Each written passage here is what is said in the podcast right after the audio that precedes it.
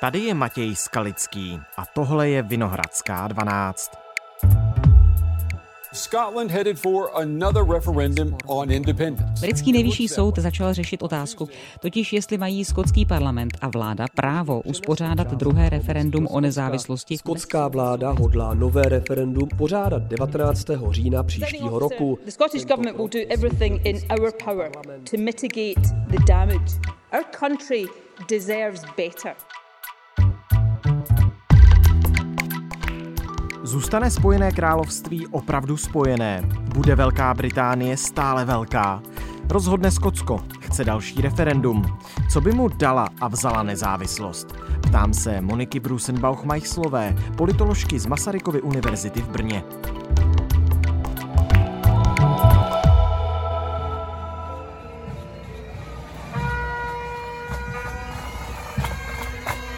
Dnes je pátek 14. října.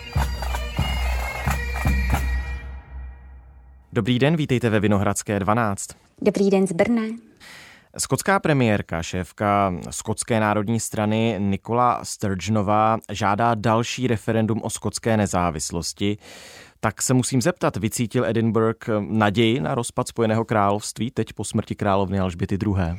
Ono, já si myslím, že jde spíše o pokračování jakési nespokojenosti s Brexitem, než ty aspekty související se smrtí královny. A hlavně se jedná o projev silného, stále více se emancipujícího skotského nacionalismu, kde vlastně od referenda o setrvání Spojeného království v Evropské unii v roce 2016 ta otázka skotské nezávislosti prakticky nikdy nepřestala být na pořadu dne. Ono se uh, tak jako poměrně nehezky říkává, že England's difficulty is Scotland's opportunity. To znamená, že kdykoliv se dostane Anglie do potíží, Skotsko toho okamžitě využije ve svůj prospěch. Nicméně skutečností zůstává, že Nicole Sturgeon, tedy první mm-hmm. ministrině Skotska, jak jste zmiňoval, předsedkyně SNP Skotské národní strany, aktuální zosobnění skotského nacionalismu vlastně, tak vyzvala k dalšímu referendu o skotské nezávislosti i hned poté, co referendum o Brexitu dopadlo ve prospěch zastánců odchodu v EU. V roce 2016 vlastně 52% britských voličů se vyslovilo pro odchod z Evropské unie, avšak skočtí voliči velmi jasně naopak podpořili setrvání v EU, a to ve výši 62%, což vůbec není málo. A to celou tu otázku znovu otevřelo, rozjitřilo. Podle skotských nacionalistů Brexit dramaticky změnil změnil úplně všechno, zásadně proměnil pravidla hry a vlastně představuje pro Spojené království natolik zásadní ústavní změnu, že opravňuje Skotsko k požadavkům na uspořádání dalšího referenda. A považujete Brexit jako jediný možný důvod ehm, tužeb eh, Skotů po dalším referendu, anebo tam mohly být i jiné aspekty, například eh, ty poměrně výrazné skandály expremiéra Borise Johnsona? Ano, ono je pravda, že Boris Johnson byl ve Skotsku extrémně neoblíben. Ano. A nicméně ty hlasy volající po nezávislosti Skotska byly velmi hlasité už právě třeba během vlády Theresa May, jeho předchůdkyně. A oni vlastně, ti skočtí nacionalisté, opravdu argumentují tím, že Skotsko bylo vyvlečeno z Evropské unie proti své vůli, že vlastně ten výsledek výstupového procesu, tedy forma takzvaného tvrdého Brexitu, kterou nyní máme, nerespektuje vůli Skotů. A ony ty vztahy mezi EU a Skotskem vždy byly vlastně poměrně silné. A vůbec vztah Skotů k EU ve smyslu politických postojů vždy byl mnohem pozitivnější než například v případě Anglie. A je vlastně nesmírně zajímavé i pozorovat, jak se nám ta logika uvažování otočila o 180 stupňů, kdy v roce 2014, kdy se konalo první referendum o skotské nezávislosti, by totiž samostatnost Skotska znamenala pro Skoty odchod z Evropské unie. Nyní by naopak byla prostředkem, jak se členem Evropské unie stát. A vlastně ještě druhou linií té argumentace je to, že Skotsko nyní má velmi silný demokratický mandát k vyhlášení referenda o nezávislosti, jelikož ve skotském parlamentu v takzvaném Holyroodi mají většinu strany, které nezávislost nyní podporují, konkrétně Skotská národní strana a zelení. Dohromady mají 72 křesel ze 129, tedy komfortní většinu sedmi křesel a spolu s Brexitem to podle nich znamená, že mají opravdu železný mandát uspořádání dalšího referenda. O požadavku Skotska nicméně o tom dalším referendu rozhoduje teď britský nejvyšší soud, tak proč? No, toto je poměrně zajímavé. Rozhodně to není běžná záležitost. A třeba před tím prvním referendem v roce 2014 se nic takového nestalo, nic takového neprobíhalo. A ono je to totiž tak, že Scotland Act, neboli zákon o Skotsku, v roce 98 na základě devoluce přenesl na skotskou vládu část exekutivních pravomocí. Parlament ve Skotsku tak nyní může přijímat zákony v decentralizovaných záležitostech, jako je třeba školství, rozpočet, místní samozpráva, ale třeba i zdravotnictví. Avšak legislativní pravomoc v takzvaných reserved issues, e, což bychom mohli přeložit možná jako takzvané vyhrazené záležitosti, jako je třeba ústava, národní bezpečnost, ale právě také Unie, království Skotska a Anglie, tedy jednota Spojeného království, zde ta pravomoc zůstává výhradně v kompetenci Aha. britského parlamentu v Londýně. No a tuto pasáž vlastně mnozí, a pozor, ne všichni, ale mnozí, a interpretují tak, že bez souhlasu britského parlamentu v Londýně se skotské referendum konat nemůže, že by bylo nezákonné, že by bylo protiústavní. Co ale britský parlament může udělat, a zase to slovo může je zde velmi důležité, protože může, ale nemusí, je skotské vládě udělit výjimku, tedy souhlas s pořádáním referenda. To se stalo v případě plebiscitu v roce 2014. Tehdy vlastně britská vláda pod vedením Davida Camerona v roce 2012 souhlasila na základě tzv. edimburské dohody s dočasným transferem pravomocí na základě článku 30 a umožnila vlastně Skotsku uspořádat v roce 2014 referendum o nezávislosti. A sama Nicole Sturgeon tento způsob vlastně označuje za zlatý standard. To je to, o co ona usiluje i nyní. To je to, co chce nejvíce. Získat vlastně dohodu s britskou vládou o tomto zlatém standardu, tedy o procesu ve stylu roku 2014, který by odstranil jakékoliv zákonné pochybnosti o plebiscitu. No, ale to vlastně britská vláda vytrvale odmítá.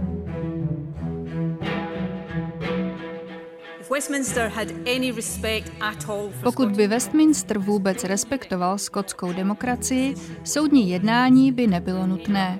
Znamená to, že tato záležitost byla vždy předurčena k tomu, aby dříve nebo později skončila u soudu.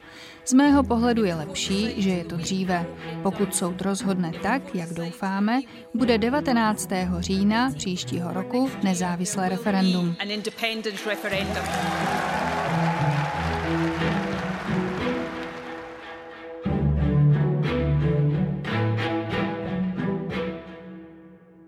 Ta jednání mezi Skoty a britskou vládou uvízla na mrtvém bodě a proto se skotská vláda obrátila na britský nejvyšší soud, aby rozhodl o tom, zda vlastně by se návrh zákona o referendu o skotské nezávislosti týkal té vyhrazené záležitosti, jinými slovy zda má skotský parlament zákonné pravomoci k tomu, aby referendum ospořádal i vlastně bez explicitní autorizace ze strany uh, Westminsteru. A počkejte, je to tedy, jestli se můžu zeptat, interpretační hra ve výsledku, anebo to skutečně britský soud může svým eh, vlastně verdiktem rozhodnout? Zda to referendum se může nebo nemůže konat? No, ono je to opravdu složité. Tak jak čtu tu situaci já, tak eh, se to má vlastně tak, že ono, ať už bude verdikt nejvyššího soudu vlastně jakýkoliv, tak ono to nevyřeší tu skotskou otázku. Ono de facto existují tři možné výsledky toho verdiktu. Ano. Buď ten nejvyšší soud vlastně rozhodne, že mají poslanci skotského parlamentu pravomoc přijmout zákon o referendu o nezávislosti, nebo jim to výslovně zakáže, a nebo taky může rozhodnout tak, že by bylo, nebo že je zatím předčasné rozhodovat. Takže v každém případě ještě vlastně není zaručeno, že ten verdikt rozhodne o tom, zda se v říjnu 2023, což je to datum druhého referenda, které stanovila Nicole Sturgeon, uskuteční opravdu referendum o nezávislosti, eh, či nikoli.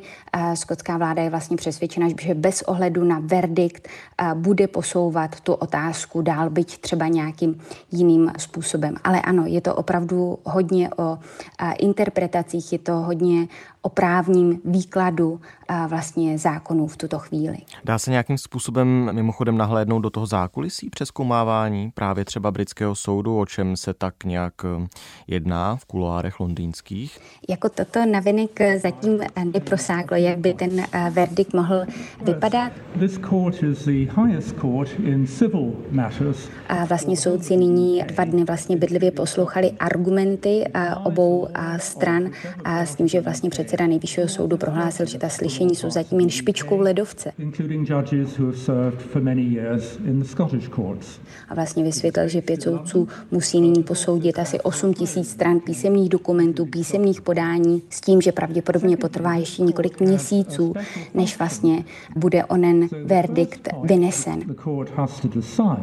is whether the question which the Lord Advocate has referred is one which the court can and should properly answer. A ono, ta vlastně velká část té debaty se zaměřuje právě na právní definice, na to, co konkrétní slova znamenají. A ačkoliv vlastně ta právní debata místy může možná působit tak jako suše a technicky, tak může mít opravdu výbušné politické důsledky. Myslíte si, že by tento soud mohl ve výsledku řešit i jiné žádosti než pouze tu skotskou? Mám tím samozřejmě na mysli další státy, které by měly možná tendenci se odtrhnout. Hmm. Ano, ona je pravda, že otázka, eh, zda zůstane Spojené království opravdu spojeným a, Velká Británie opravdu velkou, tak má hned několik různých eh, dimenzí. Můžeme hovořit třeba o Walesu. Podíváme se na Wales, tak tam samozřejmě ta nezávislost se nikdy netěšila, třeba stejné míře politické ani veřejné podpory, jako její skotský protějšek. Strana velských nacionalistů Plaid Camry ve volbách do velského parlamentu v roce 2021 nikterak eh, výrazně neuspěla. Obecně vlastně nikdy nenapodobila volební úspěchy SNP. A nicméně průzkumy veřejného mínění ukazují na míru podpory vůči vlastně nezávislosti Walesu někde okolo 30%, přičemž platí, že čím mladší lidé, tím větší podpora samostatnosti. A teď nedávno se ve Walesu konaly dva obrovské pochody za nezávislost. Ono těch 30% asi není dost na to, aby to signalizovalo, že se k něčemu bezprostředně schyluje, ale zase je to dost na to, abychom si mohli být jistí, že se zkrátka něco děje.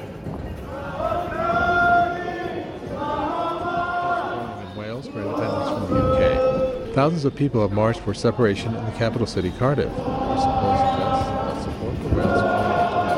Some 10,000 people turned up with their banners, flags, and red shirts. It has been the first march for independence in the capital.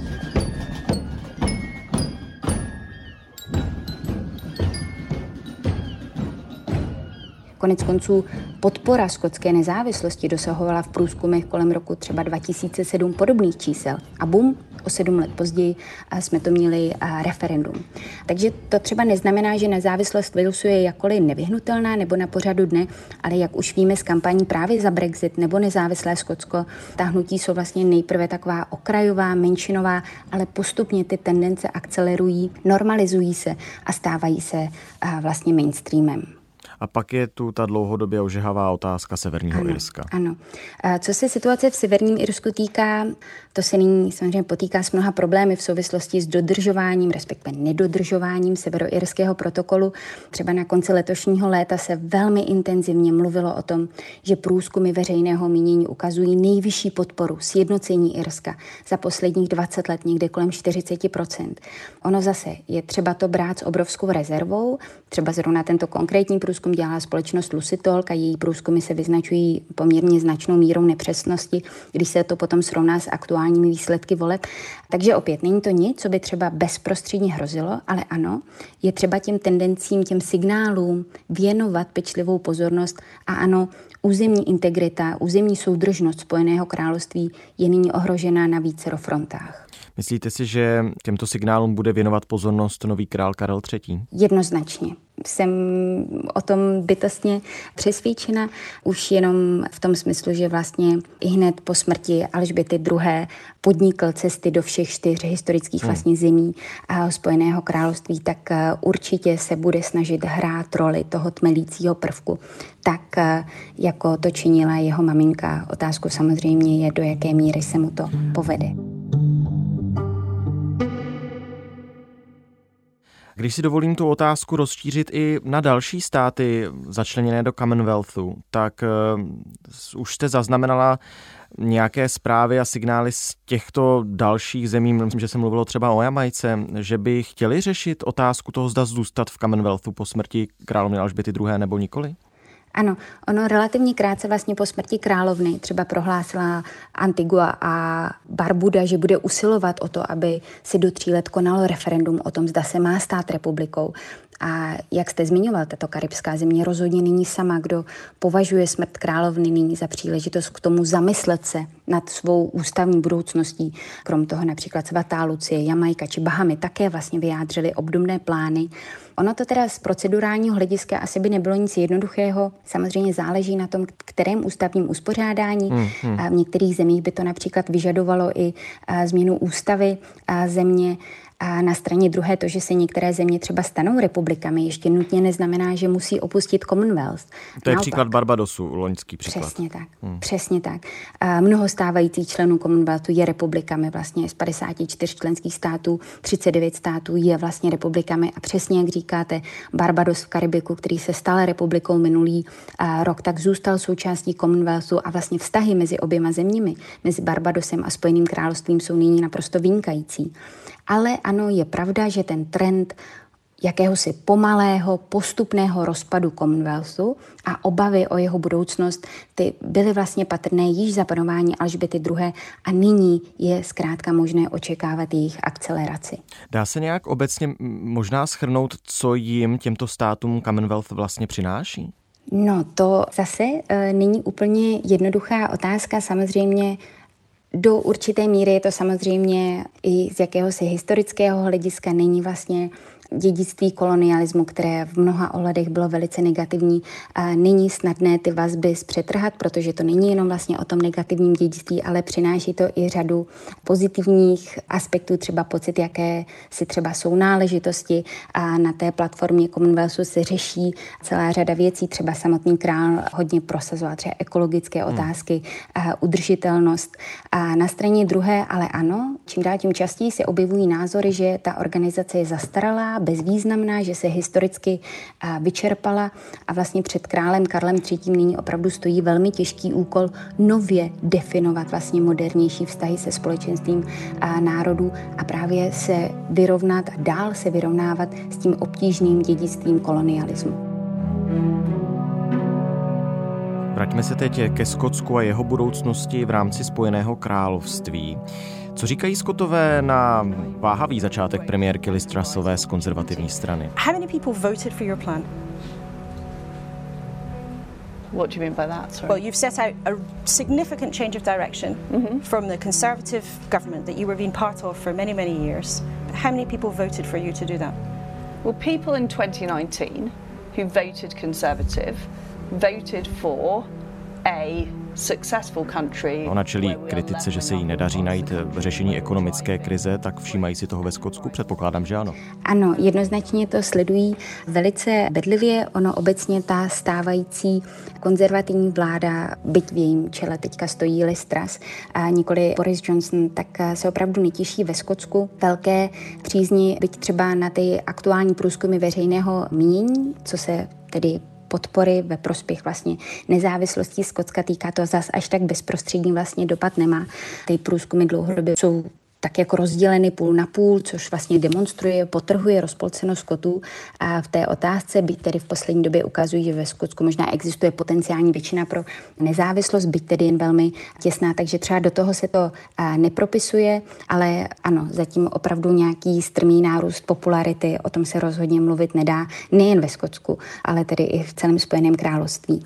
A když jsem se ptal na to, co Commonwealth přináší těm jednotlivým členským státům, tak co Skotům vlastně přináší přináší, když se takhle možná trošku hloupě zeptám, členství ve Spojeném království. Jak třeba Nikola Sturgeonová vysvětluje nebo propaguje to referendum? O co by mohlo přijít Skotsko, kdyby se osamostatnilo? Stoupenci nezávislosti vlastně opravdu argumentují tím, že je na čase, aby Skotsko vzalo tu budoucnost do vlastních eh, rukou, aby nyní se konečně tedy samo vyslovilo k té vlastní budoucnosti.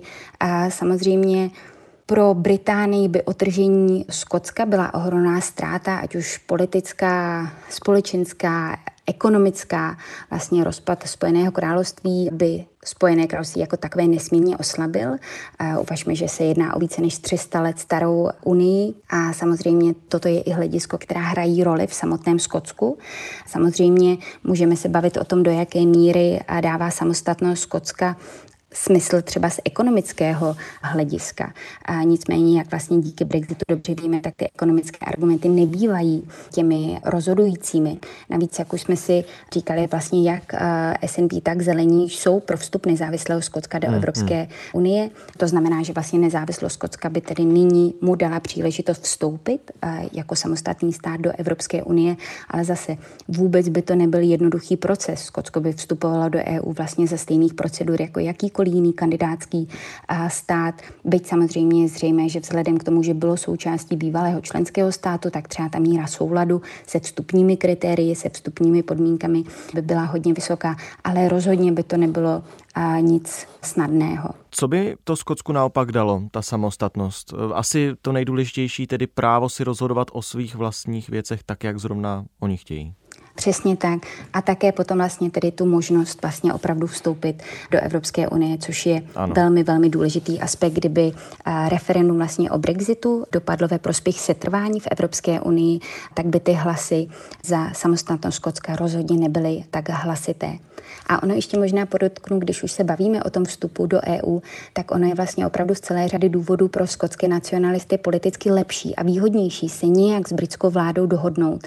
Takže třeba to osobně úplně nevidím na tu metodu parního válce v podobě nějakého protiústavního vzbouřeneckého referenda, což je třeba cesta, kterou v roce 2017 volili katalánci.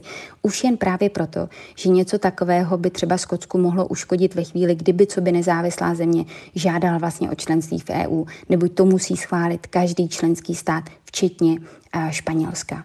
Jaké šance dáváte tomu, že se to referendum bude skutečně konat?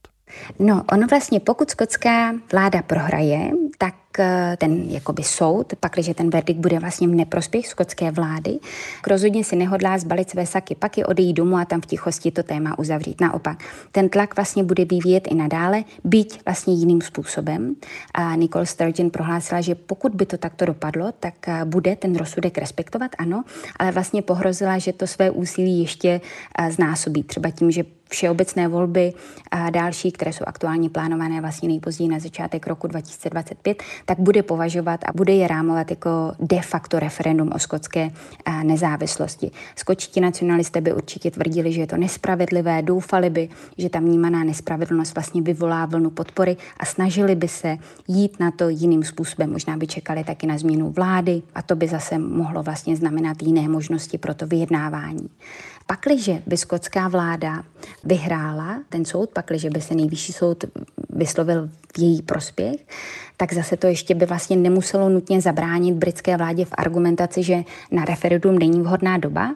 Ano, ono by to na ní vyvolalo obrovský tlak, ale zase by mohla argumentovat tím, že to, že se může referendum uskutečnit, ještě nutně neznamená, že by se uskutečnit mělo.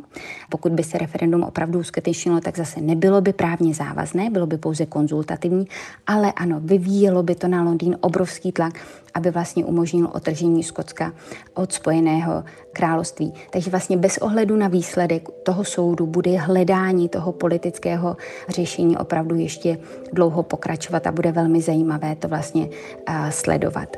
Moc krát díky, že jsme to mohli tady společně probrat. Já děkuji moc krát za pozvání a přeji krásný zbytek dne. Mějte se hezky a nashledanou.